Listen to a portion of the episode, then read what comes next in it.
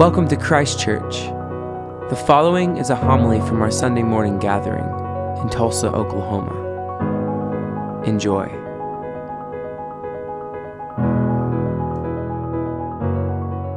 Take my words and speak through them. Take our ears and hear through them. Take our hearts and set them on fire with love for you, our Lord and our Redeemer.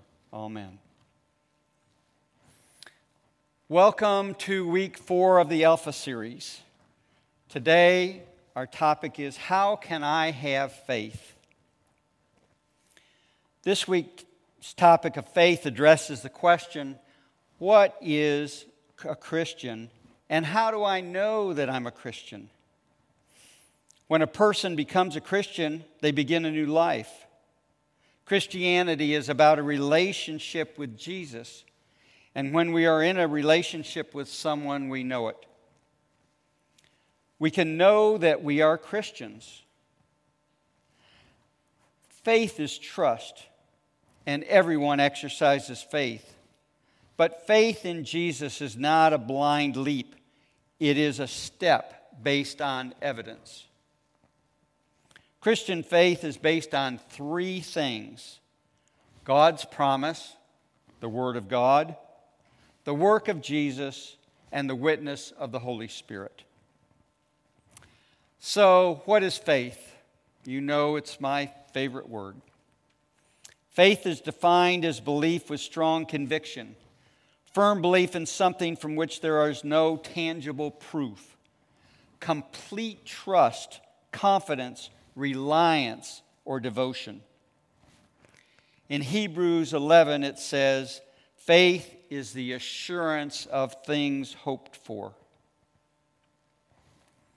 Many of God's children limp through life starved for love because they haven't learned how to receive.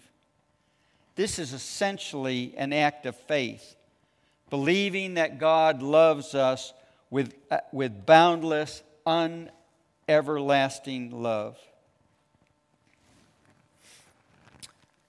Are you a morning person or are you an evening person? Some people are at their best in the morning, some people are at the best in their evening. If I'm best at any time in the day, it's early in the morning. As most of you know, I wake up really early and I immediately turn on the Energizer Bunny and I feel quite lively. But it, as it comes later in the day, my energy level begins to dwindle. By 8:15, I'm beginning to fall asleep. By 8:30, I really want to be in bed and by 9 o'clock, I'm asleep wherever I am. Most of my work life over the last 40 years has been focused on working. And I usually always went to bed about 10 o'clock. So I had a reputation with my family that I was like this. But though my sleep patterns haven't changed, my life has changed from being a workaholic to being a person of God. My priorities have changed as my spiritual life has become much more important than work. Since this change, my life will never be the same again. My old life is gone, my new life has begun. As Paul was writing to the Christians in Corinth, he said, Those who become Christians become new persons. They're not the same anymore. For the old life is gone, the new life has begun. The most exciting thing about this uh, is relationship is all of the relationship with God. Paul said, Those who become Christians. And so, what does it mean to be a Christian? To some, the word Christian may have some negative connotations sometimes. But for others, it's a very positive word. People think, well, a Christian, that means to be a good, nice person. But does it? Because there are atheists who are extremely nice people, but they wouldn't be, want to be known as Christians because they're not. Other people say, well, surely we're Christians because we're born in a Christian country. But being born in a Christian country doesn't make you a Christian any more than being born at a McDonald's makes you a hamburger. It doesn't follow. So, what is a Christian? A person is someone who follows Jesus, someone who puts their faith in Jesus Christ. And of course, this happens and varies enormously between people. For some people, there's a very defining moment as to when they became Christians. Can you pinpoint the day or the time or the year that you became a Christian? I don't remember a specific day or year for me. It just seems like I've always been a Christian. And I hope my children and grandchildren will be able to say, I've never known a time in my life when I wasn't a Christian. I was brought up like that, and I'm still a Christian. Other people would say, Well, I think at one point I wasn't a Christian, but now I am a Christian. But I couldn't tell you exactly when it happened, and that's okay. C.S. Lewis uses the analogy if you're on a train from Paris to Berlin, some people know the exact time and moment they cross the border. Other people might be asleep, and they don't know that. But what matters is that you know that you're in Berlin. And what matters is that you know you're a Christian now, if that's what you would like. The New Testament says that we can know that we're a Christian.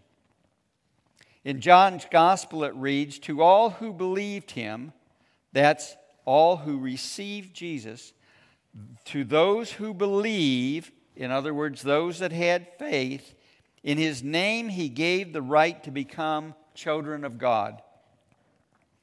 What John was describing is the closest possible intimate relationship of love. It's like the relationship between a child and a parent. In other places, it's talked about like a lover or a friend.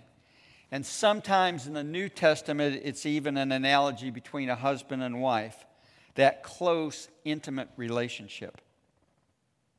John writes, I write these things to you who believe in the name of the Son of God, that you may know that you may have eternal life. You can know you're a Christian. You can know that you have faith. And you can know that you have eternal life.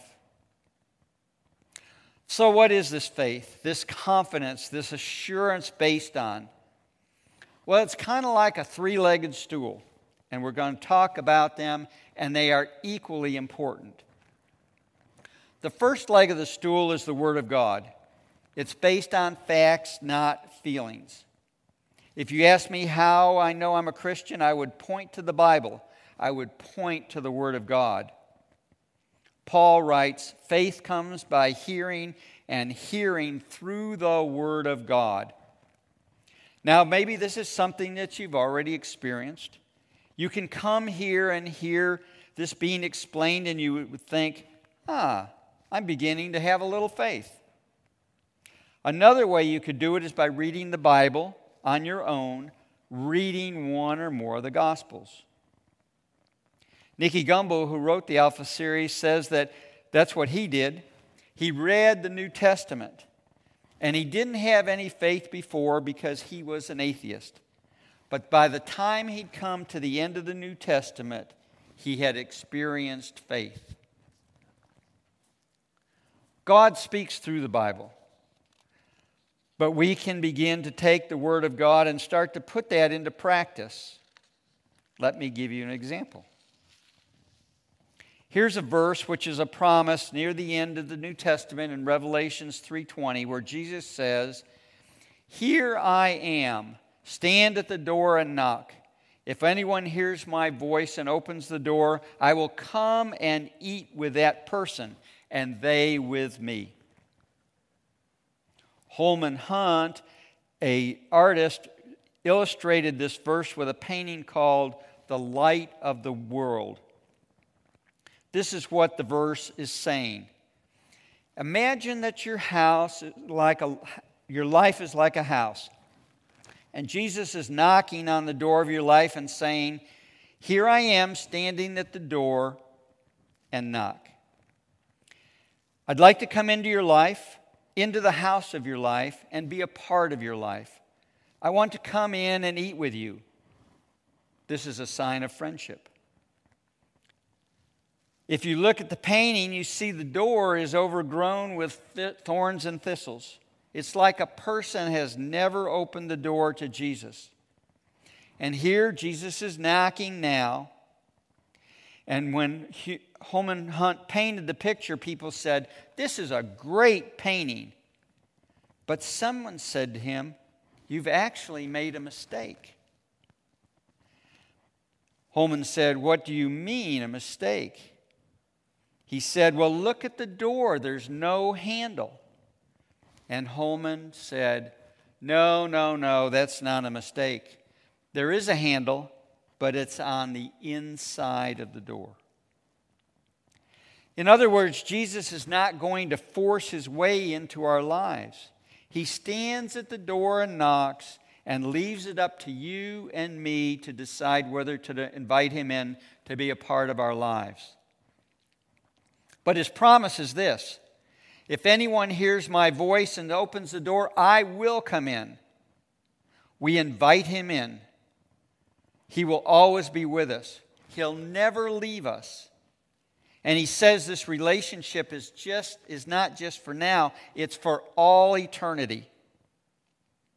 That's what we looked at when we looked at the resurrection. Jesus is alive now. He can be in a relationship with us now. And that relationship goes beyond this life, it goes for all eternity. The second leg of the stool is the work of Jesus. It's all done. If you ask me how I know I'm a Christian, I can point to an event in history the life, death, and resurrection of Jesus.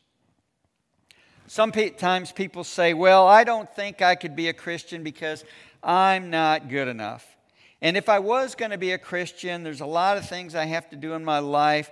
I need to sort it out first. I need to change things and excuse after excuse.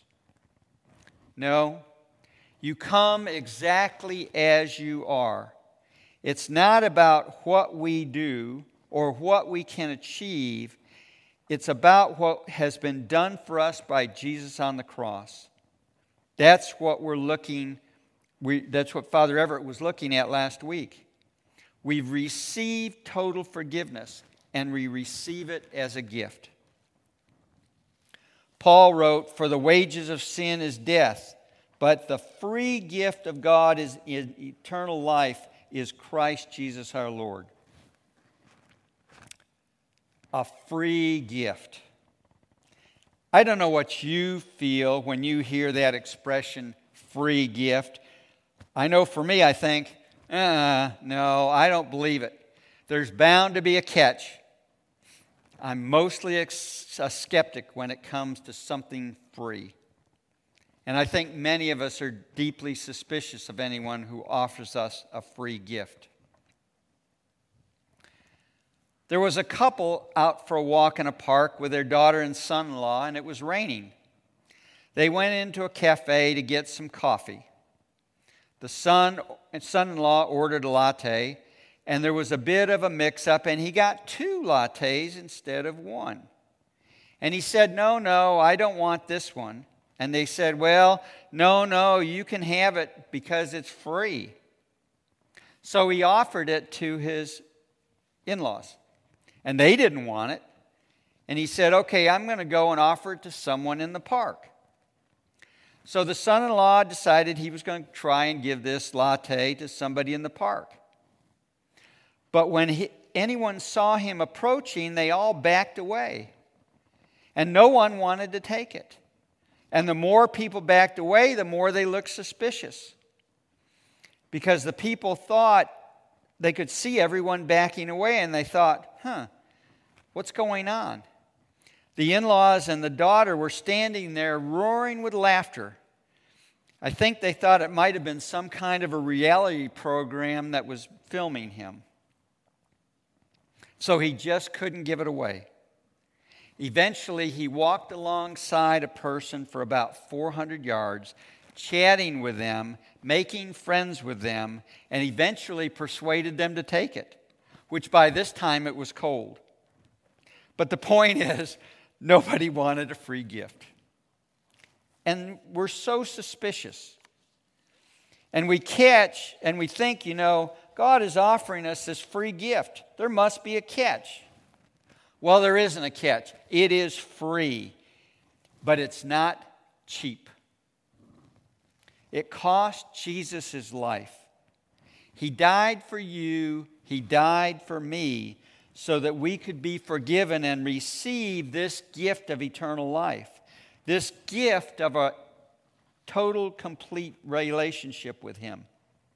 And we receive it through repentance and faith. God loves us. He never asks us to give up things that are good for us.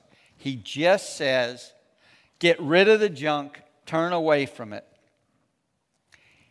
And then faith. Faith is just trust. That's what it means. Everyone exercises faith. If you're sitting at home, sitting in a chair, you're trusting that chair will hold you. And all the way through life, we exercise faith. The third leg of the stool is the witness of the Holy Spirit. If you ask me how I'm a Christian, how I know I'm a Christian, I can point to the Word of God, I can point to Jesus' death and resurrection, and now I can also point to decades of experience of a relationship with Him. And in the verse in Revelation where Jesus is knocking on the door, he says, If anyone opens the door, I will come in he comes in by His Spirit. It's the Spirit of Jesus who comes to live with us. And Jesus says the Holy Spirit is like the wind. We can't see the wind. Has anybody seen the wind? No. Do we believe the wind exists? Absolutely. Why? Because we can see its impact. We can see the leaves and the branches blowing to and fro. It's the same way with the Holy Spirit. Maybe even your own life, you're beginning to see a change. So, how do we change? Paul says the fruit of the Spirit, the things that start to change when the Spirit comes to live within us. The fruit of the Spirit is love, joy, peace, patience, kindness, goodness, faithfulness, gentleness, self control. The list goes on and on. These are the kinds of ways that the Spirit changes us. Being a Christian doesn't make us any better than anybody else, but hopefully it makes us better than we were before. And as we take a step of faith, as that experience begins to take place, it moves from here to hear, from faith to knowledge of a relationship, knowing a person. Another thing about the wind, you know, we can see its impact. We can also feel the wind, and we can feel the Holy Spirit. Not a physical feel, but we can feel God's love for us. In Romans, it reads, The Spirit testifies with our spirit that we are children of God. The love of God is poured out into our hearts by the Holy Spirit. We experience His love for us. In the script, we're supposed to talk about our grandchildren. But since we're doing pet blessings today, I'm going to talk about my puppy Hydro. I've mentioned him before and the love that I see from him. And those of you who I know have new dogs or cats or something know exactly what I'm talking about. From early in the morning when he barks to get out of his pen to the time he goes to bed, just before me, he's always looking and, and wanting to share his attention with me. If I have a conference call upstairs and he's downstairs in his room, when he hears my footsteps coming down, he jumps and runs around like a wild boar. It's just the, it, not just like in the first thing in the morning. And he wants to be with me at all time. There is no end to his unconditional love and devotion. And to me, that's what uh, the picture of, of what God wants to do for us. He wants to pick us up and hold us and love us unconditionally forever. To know that we are loved, to know that we are held in God's outstretched arms, that's what it means to be a Christian. That's what it means to have the Spirit of God living within us. That's what it means to be in a relationship with God. Here's a prayer that we can all pray. It's a prayer saying we're sorry for the past, thanking Jesus for what he's done at the cross for us, and inviting him to come into our life by his Spirit. Just echo this prayer in the silence of your heart.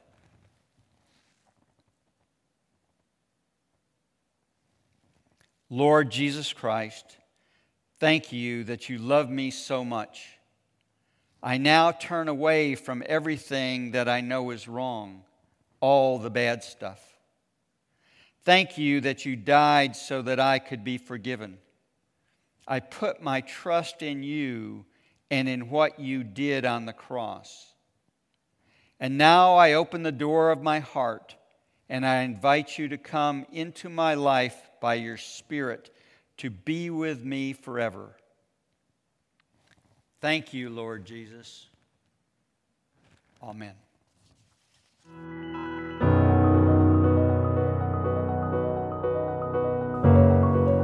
Thank you for listening. For more, go to ChristchurchTulsa.org, and peace be with you.